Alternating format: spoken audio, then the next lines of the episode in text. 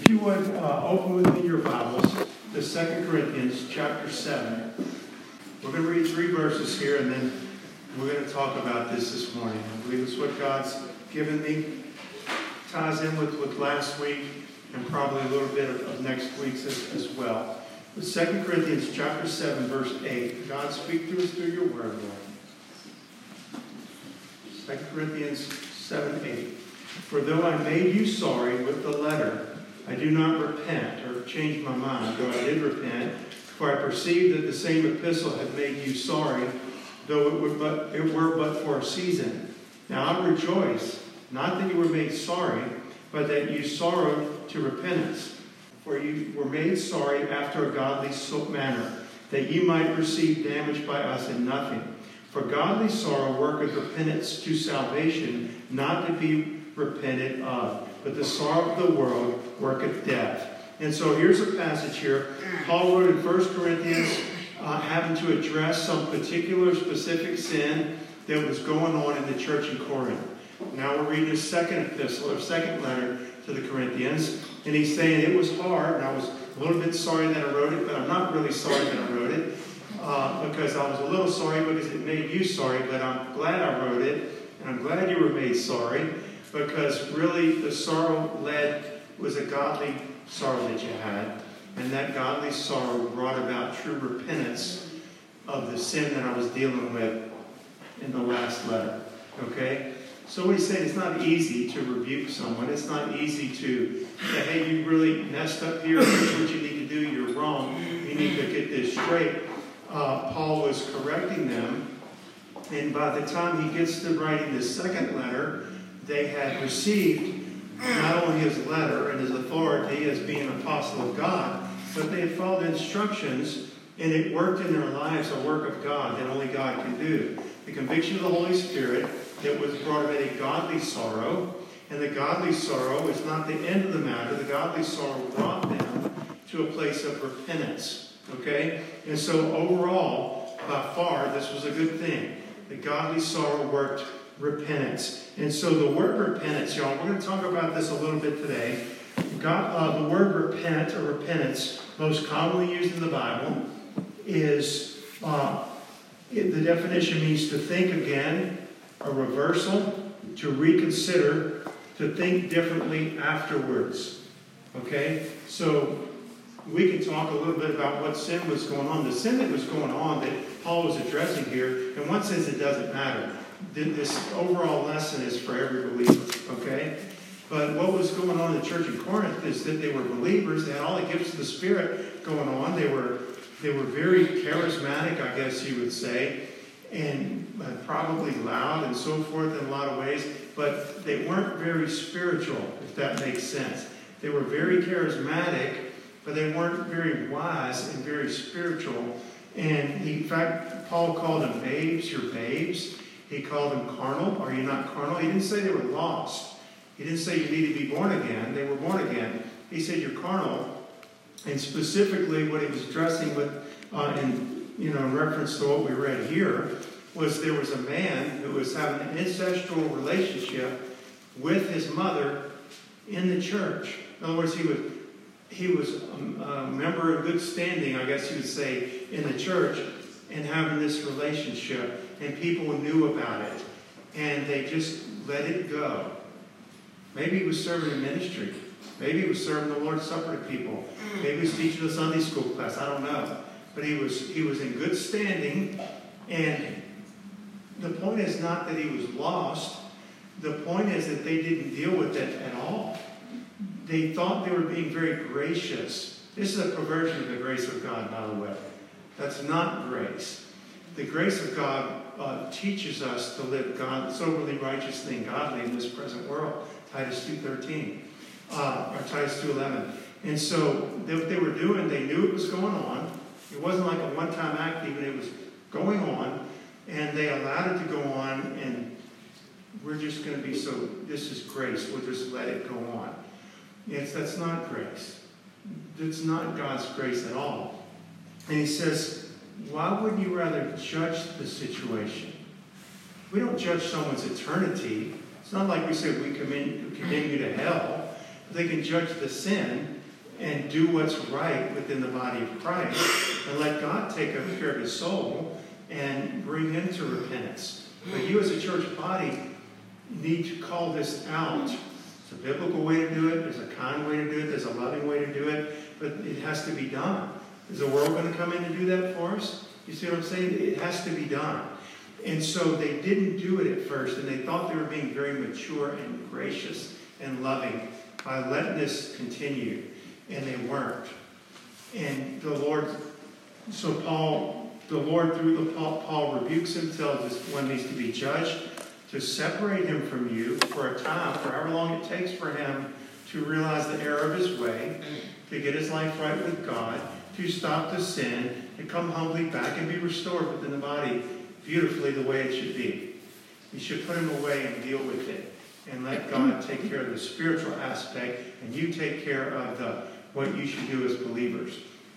By the time it gets to Second Corinthians, to this letter, it's good news. Because you could write the first letter and the church doesn't receive it. And the people don't handle it right. And say, Paul, we don't have to listen to you. You know, we're going to do what we think's best or what's right or what we want to do. They didn't do that. They grew up a good bit, it looks like, between 1 Corinthians and 2 Corinthians, if you read the letters. And so they did what was right, and specifically what was right with them personally, the church members that were believers, they had to repent for not handling that situation right. It was a sin on their part, and it was a serious sin. Serious sin that the man was doing. But it was just as serious, probably with greater uh, ramifications, okay, on their part to not deal with the sin. Because then it permeates to the church. And people don't know what holiness is anymore, what's right or wrong. And the whole church is turned upside down before too long. So, but they did. They sorrowed with a godly sorrow. The letter made them sad. But there's a worldly sorrow that works death, where you just feel bad and mope. Okay? And then there's a godly sorrow it's one step in us to repentance. And repentance the restoration of God. And hallelujah.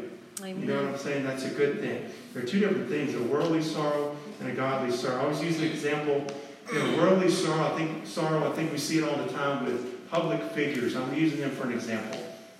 I don't have to name any particular one. An athlete that gets caught uh, you know, performance enhancing drugs or something, or uh, betting on sports that they're playing on or something, or a politician that gets caught in something and they can't get out of it, and so now they got to face the music, so to speak, and they might have a, a speech writer or their agent write a speech for them. So you don't, they don't lose Nike as their sponsor. You know, they want to read the right thing and appear at the right right contrition. And I'm sure maybe some of that is genuine, but it's almost easy to see through a lot of it that it's not genuine. They're sorry that, sorry that they got caught. That's what they're sorry for. They're sorry that there's a consequence to it. They might lose a sponsor. They might be embarrassed. They might, oh, they're, they're sorry, but not, God's not in that picture at all. It's just, I'm sorry because going to prison. I'm sorry because I got banned from baseball. I'm sorry because whatever. God's not even the picture, but godly sorrow is just that godly. It starts with godly, hmm. and it leads to repentance, which deals with me and God. Not a bunch of people in God, me and the Lord. I'm sorry for my sin, and I see how it's offended you, and I see the seriousness of it, and I see the weight of it, and I'm not winking at it, and I'm not sorry that I got caught. I'm sorry that I've sinned against the holy God who's so loving and saved me. All right, as a Christian, I would say that it's already saved me. And so that works repentance. That's what happened in the Corinthian church, praise God. It's a good example. So I want to talk today uh, about this. We talked last week, remember, do Christians need to, if a Christian sins, when I say Christian, I'm not using it in the generic term. When I say a Christian, we talked last week about someone who's born again truly born again and knows Christ, okay? Passed from death to life. Do Christians need to do anything when we sin? First of all, we said, uh, what does a believer need to do when he or she sins after they're saved? Is it just okay? Is all that just taken care of in our initial salvation? Is it even relevant? Does it even matter if we sin? I think in our common sense would tell us it matters. Common sense would say it doesn't just all go away because I'm a believer. Um, when this specifically we address the question, it's very popular in hyper grace teachings today. Okay, I don't know if it originated with hyper grace, but I know it's popular within hyper grace teachers and their teachers. All of our sin is forgiven, past, present, and future. It's not just one teacher that teaches this. This is a theme. And it ought to make your ears perk up a little bit. We talked about it last week. All of our sin is forgiven, past, present, and future. And is that true? Is that what the Bible teaches? And we talked about it. No, I don't believe that is true. We use the Bible as our standard to go to and look. All of our sin is paid for. All of our sin has been paid for in the work of Christ on the cross. All of the sins of a lost man Mm. that doesn't know the Lord right now, and some that'll never come to know the Lord, and generations that are going to live, if, if the Lord tarries, generations that are going to live 100 years from now, their sins. All of that sin has been paid for in one final sacrifice for the sins of the world. Mm. There's not another one coming for those sins. For lost people and saved people. The, the Bible, John says in 1 John, we know that he is the propitiation for our sins, and not for ours only, but for the sins of the whole world. 1 John 2 2. 2 2. But, so we know all of our sins. First of all, a believer, can a believer sin? A true Christian, can we sin after we're saved? Yes. We better say yes. Or we're lying, and that's a sin. Yeah. Okay? Because we've sinned since we've been saved. We know we can sin after we're saved. We don't believe in a sinless perfection. It's another doctrine. There, there's small camps that hold to that that say after you're saved, uh, I'm not, I can't sin anymore. I don't sin anymore. And we would say, You're lying. That's a sin. Because even in our thoughts, something we've sinned. We don't have to. Remember, the power of sin has been broken. We have no excuse when we do sin. It's nobody's fault but our own. But we can sin. We don't have to sin, but we can. It's possible. So, what do we do with that sin after we're saved? That sin has been paid for. But if I'm, if I go out and, and God forbid, I'm just talking about something. It, it makes for a more dramatic example. That's why I'm using a sin like this. If I went out today and committed adultery as a believer, I went out today, or you committed murder as a believer, you said, well, I would never do that. Well, we, praise God, we would never do that. But the point is, it makes for a dramatic example. Do we think that's just going to go away and say, well, that's okay because all my sins forgiven, past, present, and future? No, all of my sin has been paid for in the, in the sacrifice of Jesus on the cross. There is an atonement waiting for my sins. And all the sins that I have committed, but when I came to that point of salvation, here I'm walking around lost, I come to the cross, I meet Jesus. He washes all my sins away. Sins I've forgotten about. Mm-hmm. All of it. He breaks the power of sin because we were slaves to sin. John Thank chapter 8. Whoever sinned, committed sin is a slave to sin. So he does that. He forgives me. He cleanses me. He removes my sins as far as the east is the west, never to remind me, never to bring them up, never to throw them back in my face again. All of them. And he breaks that power of sin, and he delivers me from the consequences of sin. In other words, uh, eternal consequences, condemnation, the lake of fire, and so forth. I'm passed from death to life. So all that's settled. It's settled one time and it's settled for all. That does not come back up again. So all my sin is paid for. But if I sin today, you know, I've been saved for many years, and you've been saved many for many years. You sin today. Preferably not murder or something huge, but, but it's all sin. What do we do with that sin? Do we just wink at it? It's all taken care of in the cross. It's all paid for in the cross. But the Bible, I'm using scriptures that we used last week, and it's going to tie into this week. 1 John 1 7, 1 John 1 9, and 1 John 2 1.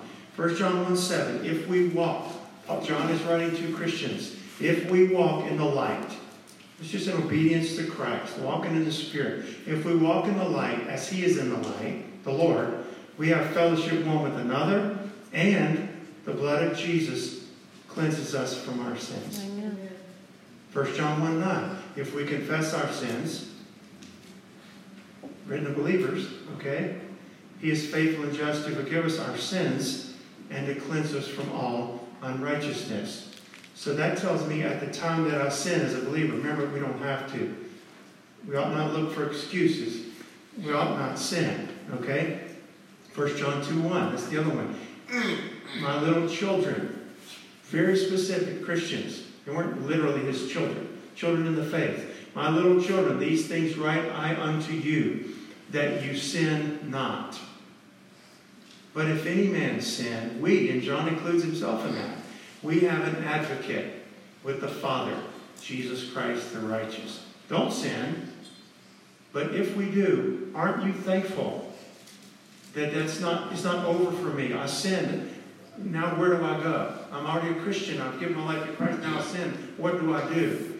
Well, we confess our sins. He's faithful and just to forgive us and to cleanse us from all unrighteousness. And we have, a, and it goes with that scripture, we have an advocate. That means a helper, a comforter. He can't help me if I don't go to him. Just like you can't help a lost person, you know he paid for all their sins. Paid for Hitler's sins. You don't even pay for everyone's sins. But he can't help that man or woman if they don't come to him. Their sins paid for, but they're not forgiven. Mm-hmm. So you understand the point. To make this statement, all of as believers, all of our sin is forgiven, past, present, and future, is not true. To say all of our sin is paid for, past, present, and future, is true. Mm-hmm. So that means I need to be forgiven of any ongoing sin that I may commit, right? As a believer. That's important because it has ramifications on how we live our life. So it's paid for, and there's a wonderful scripture. I'm going to read it. This is perfect. If you're taking notes, you really want to study this sometime, and maybe you're confused, you want to think it over again. Uh, Romans 3:25 says, speaking about Christ, who God had set forth to be a propitiation. That's a Bible word. means an atoning victim, someone, uh, an atoning victim, or an atoning substitute. Uh, to be a propitiation through faith in His blood to declare his righteousness for the remission, which means forgiveness of sins that are past. The atonement, the, the payment is for all sins, but the remission of sins, the forgiveness of sins, are for those, Romans 3.25, that are past. Past sins in our lives. We come to Christ, it's all washed away. I lived 99 years and say I'm only going to live five more minutes. But in my 99th year, I pray and give my life to Christ. 99 years of sins are washed away. If I sin again in the next five minutes, I need to ask God to forgive me. Not so I'll go to heaven, but so that sin will be dealt with. Okay? And this is what we're going to talk about. So it's sins that are past. Uh, so I'm going to move on to uh, a, a little bit deeper into this we agree with God. That's confession. Confession, confess our sins, we confess our sins, right? He's faithful and just to forgive us our sins. So I've also heard another statement that Christians don't need to repent. Believers don't need to repent, only to confess. Believers don't need to repent of their sins, only to confess their sins. And I would ask y'all, is that true? Is that what the Bible says? And I'm just going to jump way ahead in my own sermon here and say that confession and repentance, they're not the same thing, but in true confession, there's going to be repentance. Just like godly sorrow is going to lead to repentance, true confession is not just saying, okay, I did it, God, so what? Well, I confessed, right? I beat up somebody today and stole their wallet. I confess. That's not confession. That's words.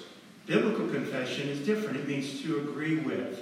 To agree with who? With God. Mm-hmm. What does God say about your sin? He doesn't wink at it. He doesn't think it's little. That sin put his son on the cross to die. So I ought not be little, but God doesn't belittle. You understand what I'm saying?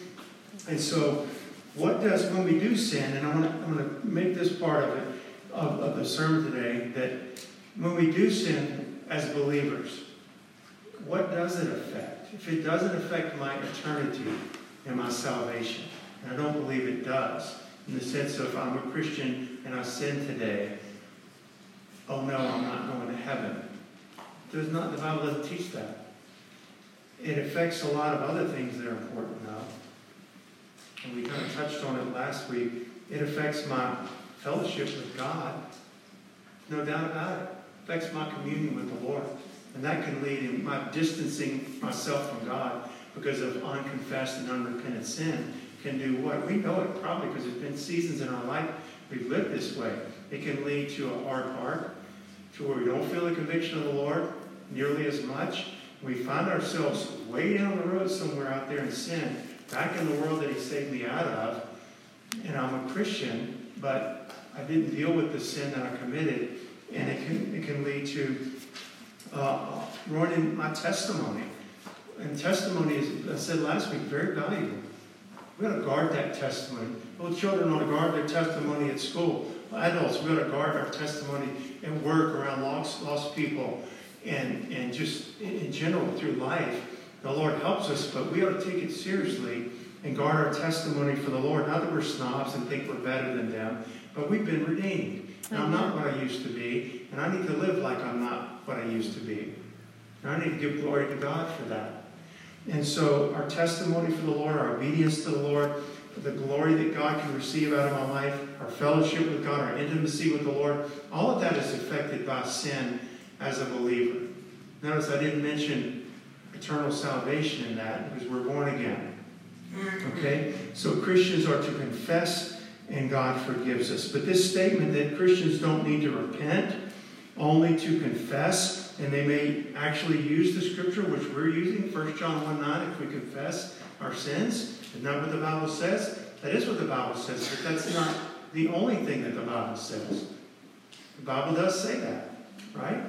But that's not the only thing the Bible says. And I also think when they say we don't have to repent, only confess, that is a misunderstanding of confession. Because I said within true confession, there's going to be repentance that brings us back humbly before the Lord. And so I want to talk about this for just a minute. Is that what the Bible teaches? Do believers, is there ever a need for a believer to repent? Yes. There is a need for believers to repent. Often, we do need to repent of any sin that we commit as believers. We, however often that is, and remember, we don't have to sin. It is not a repentance in order to be saved, because we're already saved. It's not, a, and believers have already done that. And I'm going to give some scriptures here so that anybody goes back to listens to this or studies this will know what we're saying here. A believer who would, could not be a believer today if they hadn't repented yesterday or whenever that was. There is a true repentance. When, when Paul, Peter preached on the day of Pentecost, besides Jesus, okay, the first real sermon of the New Testament era, all right, on the day of Pentecost, when they were all filled with the Holy Ghost, he's preaching on the streets of Jerusalem during the Feast of Pentecost. There's people from all over that are in the city, and um, he preached the gospel, the death, the burial, the resurrection of Jesus Christ for the remission of sins of the world, the simple gospel, which is what we're to preach. And, and the people cried out under the conviction of the Holy Ghost, Men and brethren, what shall we do? In other words, you got us, Paul. We're convicted. You're, we believe what you're saying. Now what? First word out of Paul, Peter's mouth, repent and be baptized, and you'll receive remission or forgiveness of sins. And he talks about the Holy Spirit as, as, as well. But repentance for salvation is necessary. Repenting is a turning, a change of mind, to think again differently afterwards, it says, a reversal to reconsider. And so it is a turning. And I always described it when I've taught Bible studies and I taught my boys when they were little, and just because it worked for my, my way of thinking. It's just, you can picture one of these huge ships, like an aircraft carrier, the big, biggest ship in the world, probably, an aircraft carrier and it's going a direction in the Atlantic Ocean, and it has to turn around. It's got to, it's got to swing around front end. It may take a while for that big ship. It's got to make a complete 180. It's not just going a degree over here. We're slightly off course. We got to. It's a turning, a reversal.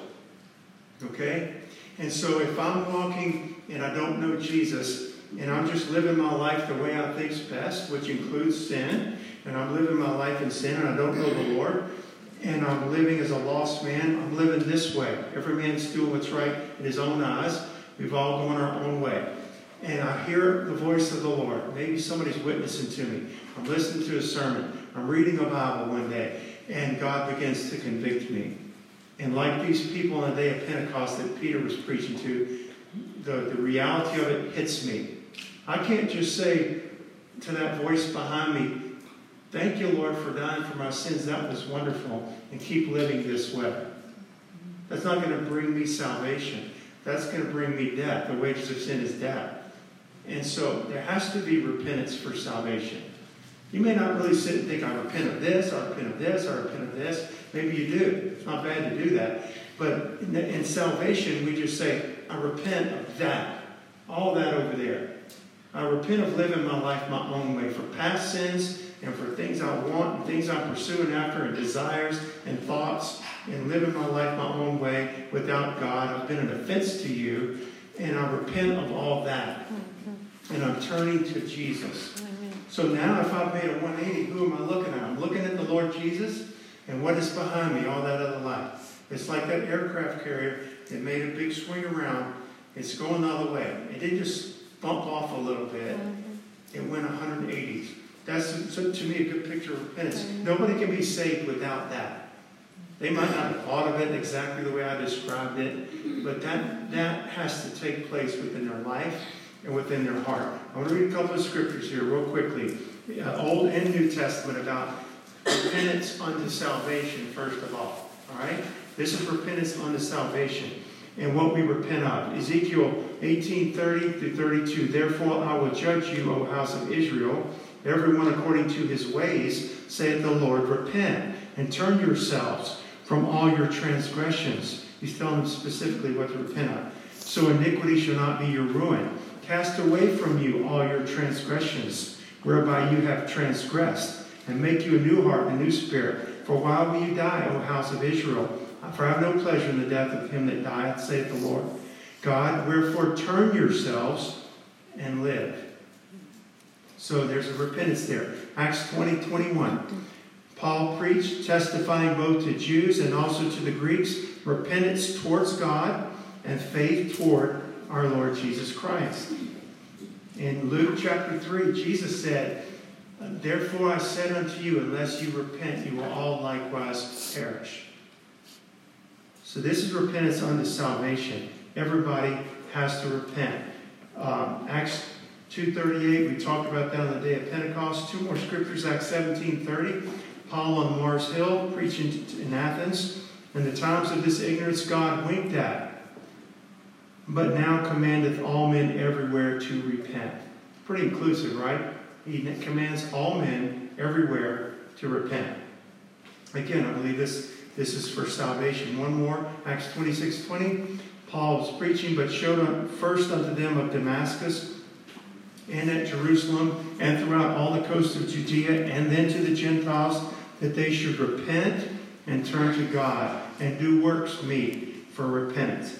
All right, so I'm, I'm saying this quickly. In order to be saved, if you're here today and you're born again, or anybody that's ever been born again, they had to repent. They had to repent. So, do Christians need to repent after they're saved? Yes, they do. And I want us to look at this. 2 Corinthians chapter 12, verse 21. Lest when I come again, my God will humble me among you, and that I should bewail many which have sinned already. So have sinned in the church, he's discussing, and have not repented of the uncleanness and fornication and lasciviousness which they have committed. So he's saying here, when I come to you, uh, I, I, pray that this is dealt with before I get here, because right now there are people in the church, believers, that have not repented of these specific sins. I don't think it's just that guy we talked about earlier.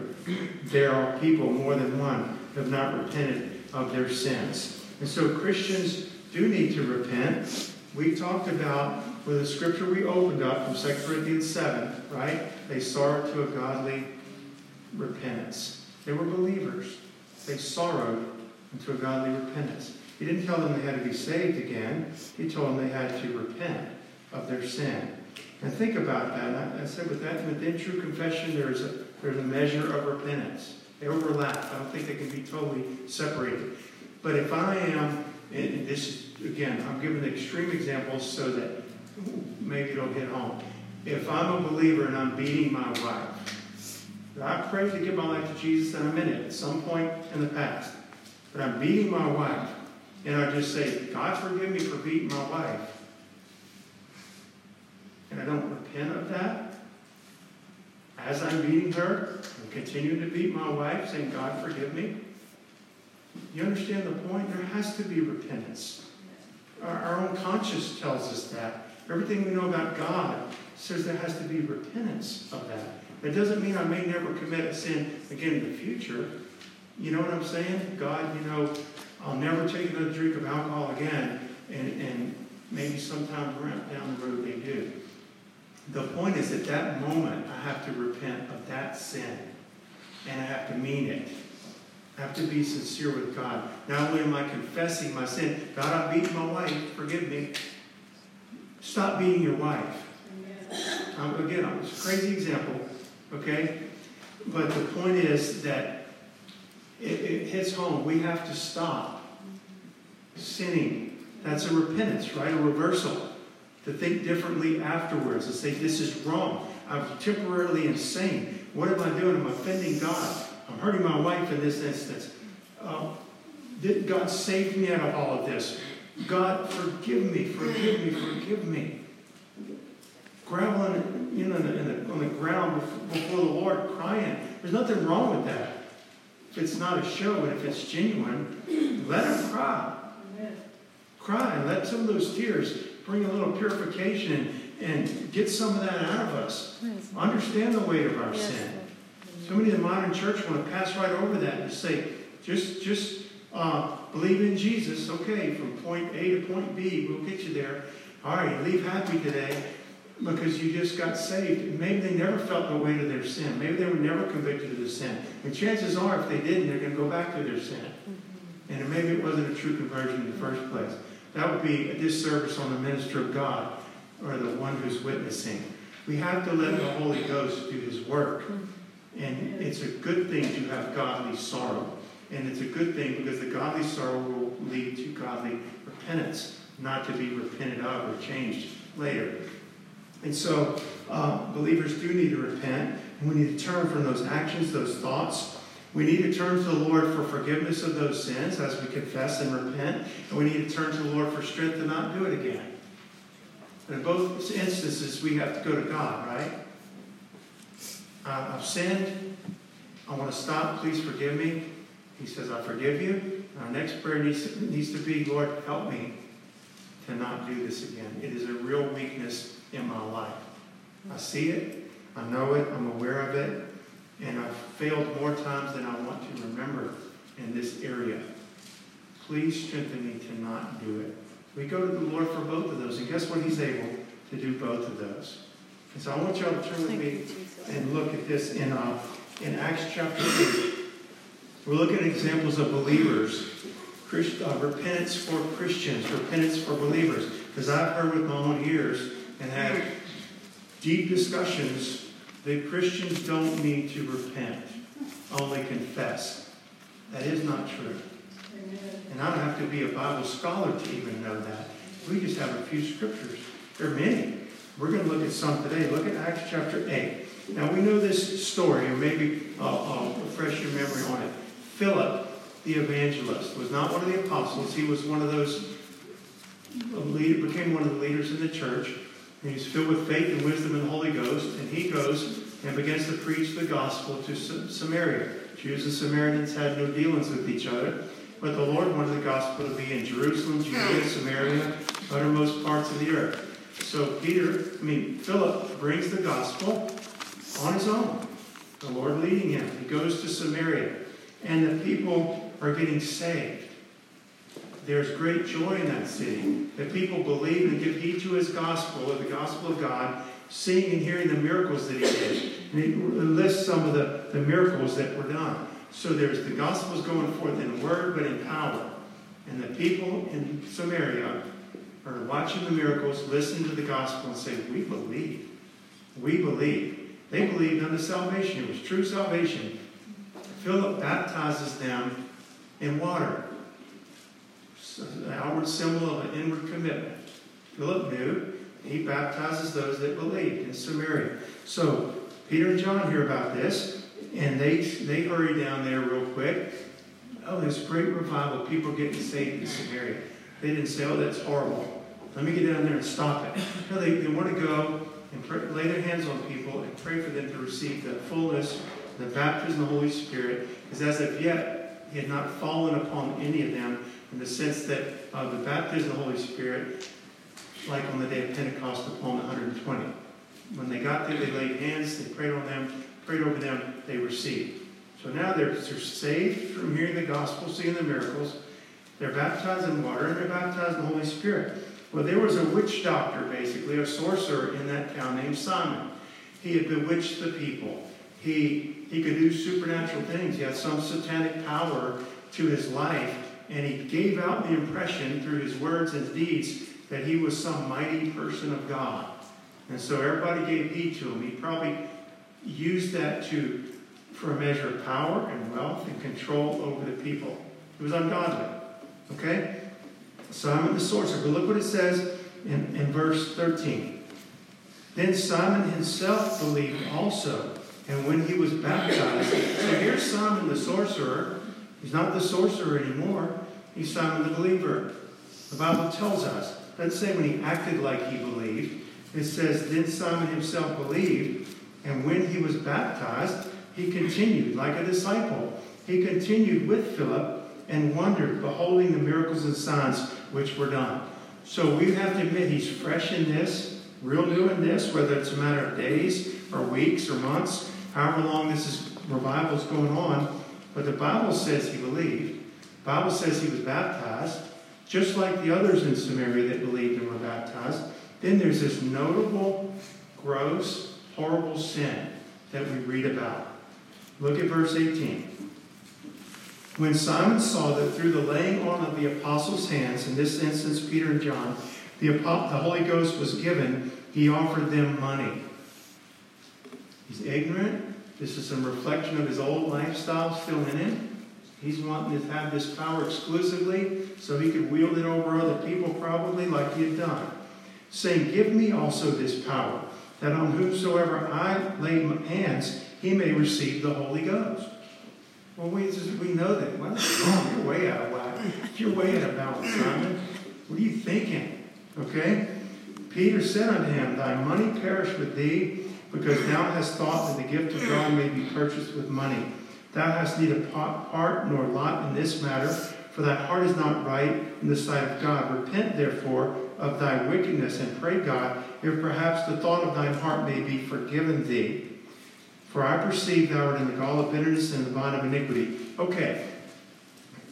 This is interesting because a lot of people look and say, well, he, that guy's not saved. But I'm just going to go, and I, to me, it's not worth arguing over. We're going to look at some other scriptures. I believe he was saved because the Bible says he believed and he was baptized. And it gives us, the Bible tells us about that about Simon. And the Bible also notice, uh, points out in detail this sin of Simon. But Peter, if you'll notice, Peter never says, Come over here, Simon, you're not saved. Come over here, Simon, let me tell you, let me preach the gospel to you. Because the only way you can be saved is through the gospel, right? It's the power of God and the salvation. He doesn't sit him down and say, You know, Jesus died for your sin and rose again. He didn't preach him the gospel again because he was a believer. I believe this. He was a believer, and Peter never says he was lost, and the Bible doesn't say he was lost at this point. Uh, he didn't say you need to be saved again, but he did say you need to repent, that the thought of thine heart may be forgiven thee. Okay, the thought of his heart was thinking that the gift of God could be bought with money. And you're thinking all wrong about God. You're thinking wrong about the gifts of God, the grace of God.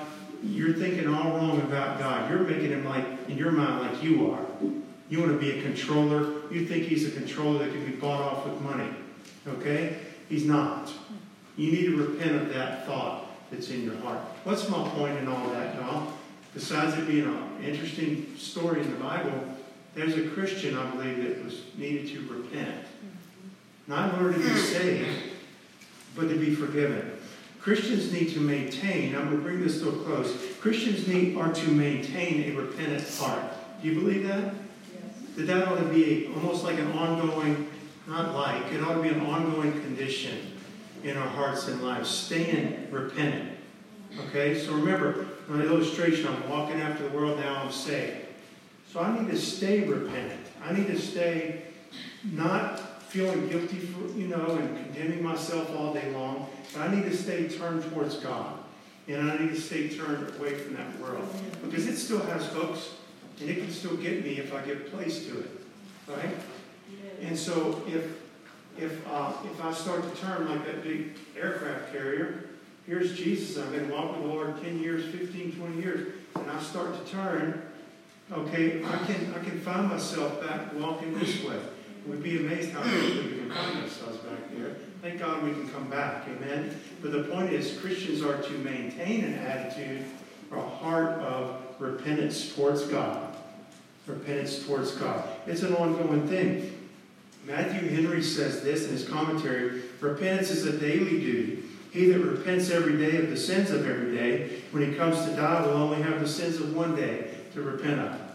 Okay? So if I'm repenting daily, I don't have to sin, but if I am, and I've repented and asked God to forgive me today and confessed and turned from that today, and I'm in it, okay? Then when it comes time to die, you know, I won't have all that built up, even within my Christian life. I'm still going to heaven, but I won't have to answer to God for all of that because it would have been put away by the blood of Jesus and forgiven and cleansed. We know that in the, the churches, the seven churches that were addressed in Revelation chapter, chapter 2 and 3, Jesus was pictured in chapter 1 as being in the midst of the seven golden candlesticks. He was in the midst of his churches. There were specific Asian churches, right? We studied them. And so, where was Jesus? He wasn't somewhere, you know, out in left field. These were his churches. They were saved people. And Christ was pictured as being walking in the midst of his seven churches. But yet, five of them for sure had serious sins. Five of them had serious sins that they had to be that the Lord rebuked them of. The Lord Himself, He didn't send some messenger. He was rebuking them. I mean, He rebuked them, John, through the through the letter through John. And I'm just going to give a, a, a couple of examples real, real quickly here. The church at Pergamos Repent, or else I will come unto thee quickly and will fight against them with the sword of my mouth. The church of Sardis in chapter 3. Remember therefore how thou hast how thou hast received and heard, and hold fast and repent. If thou if therefore thou shalt not watch, I will come as a thief on thee as a thief, and thou shalt not know what hour I will come upon thee. The church of Laodicea. It was lukewarm. As many as I love, I rebuke and chasten. Be zealous, therefore, and repent. I just want to give a couple of examples. He never said to any of those, even the worst of the worst, that were holding to the, they're allowing Jezebel to preach a false doctrine in the church or whatever. He never said to any of them, You're not saved. You're going to hell. You're lost and need to repent for salvation. He dealt with them as children that were in error, serious error. Some of our error can be more serious than other, others, but he dealt with them as believers. He never preached the gospel to them again and said, You're not saved. You just act like, say you're saved. He didn't do that in any of the seven churches. He said, Repent. Come back to your first works. Come back to your first love. Come back to doing what you know is right. Hold fast to what you know is true. I'm going to deal with you if you don't. Okay? And so I, I think that's important. And that to me just goes along with everything we know about God and with, repentance. There's a repentance unto salvation. That happens one time. After I, am a believer and I need to stay in the attitude of repentance. If I sin as a believer, I need to come confess to God and turn to the Lord. Not so that He'll take me to heaven.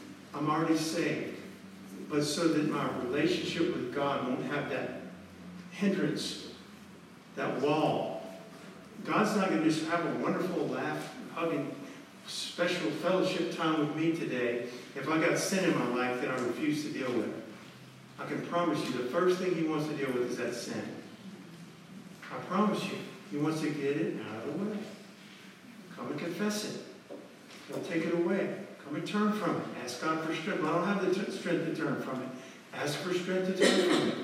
He'll give you the strength to turn from it. Okay? He's going to deal with that sin first. Then our communion, our testimony to the Lord publicly. Then the church among lost people, our testimony for Christ. It all is to be restored uh, as we repent and turn to the Lord. So I'm going to close with this. And I'm, I'm going to close with something that I believe is very positive when I was studying and praying over this. The repentance, true godly repentance, okay, is a blessing when you think about it. Today, today in, in our culture, it's almost it's almost ridiculed. You know, the lost people that make fun of Christians. Oh, they you know repent, repent, and they they think it's a big joke.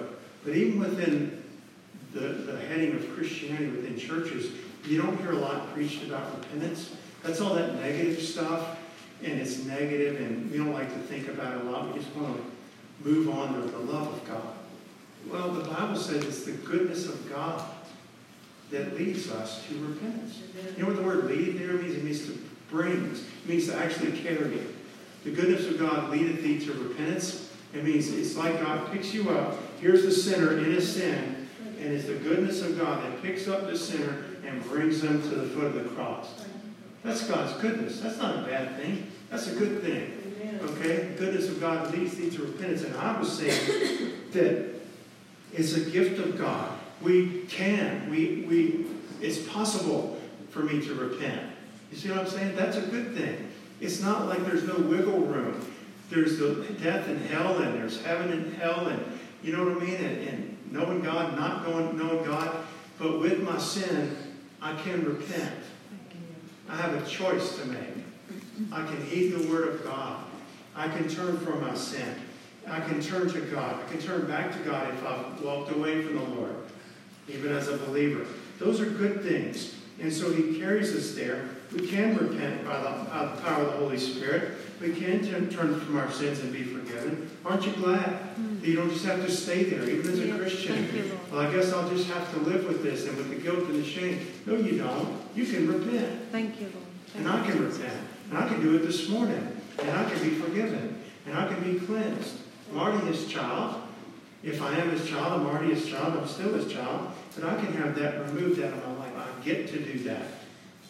I can be cleansed and forgiven. He's not going to argue with me and, and, and, and try to embarrass me and humiliate me and drag me through the mud. If we confess our sins, he's faithful and just to forgive us and to cleanse us. He wants you to forgive, to, to repent. He wants me to repent. He wants to put the sin away. And so I'm going to close with this scripture. Then you, you can come and uh, 1 Corinthians 7 11. Now, we, we, we open with 1 Corinthians, I mean, 2 Corinthians 7 11. We open with 2 Corinthians 7 8 through 10, we stop short of this verse. I want to save it for the end. That godly sorrow that led to repentance, and Paul was excited. For behold, this self, this self same thing that you sorrowed after a godly sort, sort, what carefulness it wrought in you, yea, what clearing of yourselves, yea, what indignation, yea, what fear, yea, what vehement desire, yea, what zeal, yea, what revenge. In all things you have approved yourselves to be clear in this matter. We, we could preach a whole sermon just on that. I'm not. But the point is that the, the godly sorrow that led to godly repentance, true repentance, he says, you know what it did for you, that godly repentance? I'm going to sum it up. It, it, it got revenge on your sin, basically. Because you didn't just stay there and say, okay, I guess that was kind of bad what I did. No, you came clean out of it. And you set your face against it. That was sin. I was wrong. What I did was wrong. My God has forgiven me. He has cleansed me and strengthened me. I'm relying on His strength to not do it again. I make no excuses for it. He says, What clearing of yourselves? It's like, I'm cleared in this matter. Some internal investigation, you know, some policemen to see if they're corrupt or taking bribes. And they finally get all the evidence out there and say, Oh, you're clear in this matter. It won't be visited again. We're done with that. That's how it is. real, real repentance clears us in the matter. What clearing of yourselves? Doesn't mean we'll never sin again. Pray we don't, but we might. Okay? And but everything up until that point can always be repented of. Can be repented of. We can be clear in the matter. I think it's a great thing. It's not there's not some cloud or shadowy cloud that hangs over somebody. Uh, you know, maybe they're halfway innocent of this, I'm not sure. In God's eyes, we're cleared of it when we repent. We're forgiven and cleansed. And I, and I just thank the Lord for that. Y'all can stand. I want to read one more quote from Matthew Henry. The altar is open.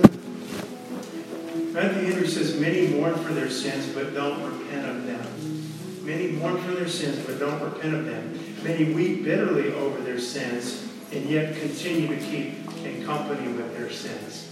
But repentance is going to break off that company with our sins. Repentance is going to distance ourselves between us and our sin. There'll be no excuses. There'll be no hiding places. We're not halfway in and halfway out. Um, we can't continue in league or in, in, in friendship with our sins and then walk in repentance. There, there, it's either or. And these altar, the altar's open. I encourage you to come. Thank God. And maybe you have no sin in your life right now, and everything's wonderful. And thank God for that. Thank God that you can repent. Thank the Lord that we can confess. Thank you that there's a provision, not just initially at salvation, but there's a provision for our sins all the way through, all the way through this life. And Father, we praise you and thank you, Lord God, for the provision. It is Jesus. It's Jesus at salvation, and the provision for sin after salvation is Jesus. And if we walk in the light as he is in the light, we fellowship one with another, and the blood of Jesus Christ cleanses us from all sin. Lord, if there's any in this room here today that don't know Jesus, I pray they would come to know you and repent, and, and your goodness would bring them there. If there's any here today that are believers and have unrepented sin in their life, they wouldn't leave and walk out of these doors today without repenting of their sin, confessing and receiving that full pardon, full cleansing and forgiveness of that sin in their lives, God. We love you. Thank you for being merciful and gracious and offering repentance to men. In Jesus' name.